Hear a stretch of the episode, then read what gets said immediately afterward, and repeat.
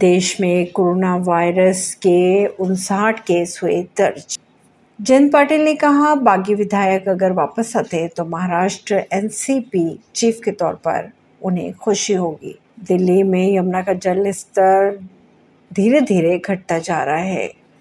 विपक्षी दलों की बैठक में आप शामिल होंगे या नहीं? इस पर सीएम केजरीवाल क्या उस पर मंथन बात करें अगर बाढ़ के खतरे की तो हिमाचल के चंबा, कांगड़ा, शिमला और कल्लू में सत्रह जुलाई तक बाढ़ का खतरा बना रहेगा। चंडीगढ़ के सेक्टर 26 में सुखना झील के पास एक बम बरामद किया गया। महाराष्ट्र में मानसून सत्र से पहले चाय पार्टी का आयोजन किया गया। विपक्ष ने किया बहिष्कार।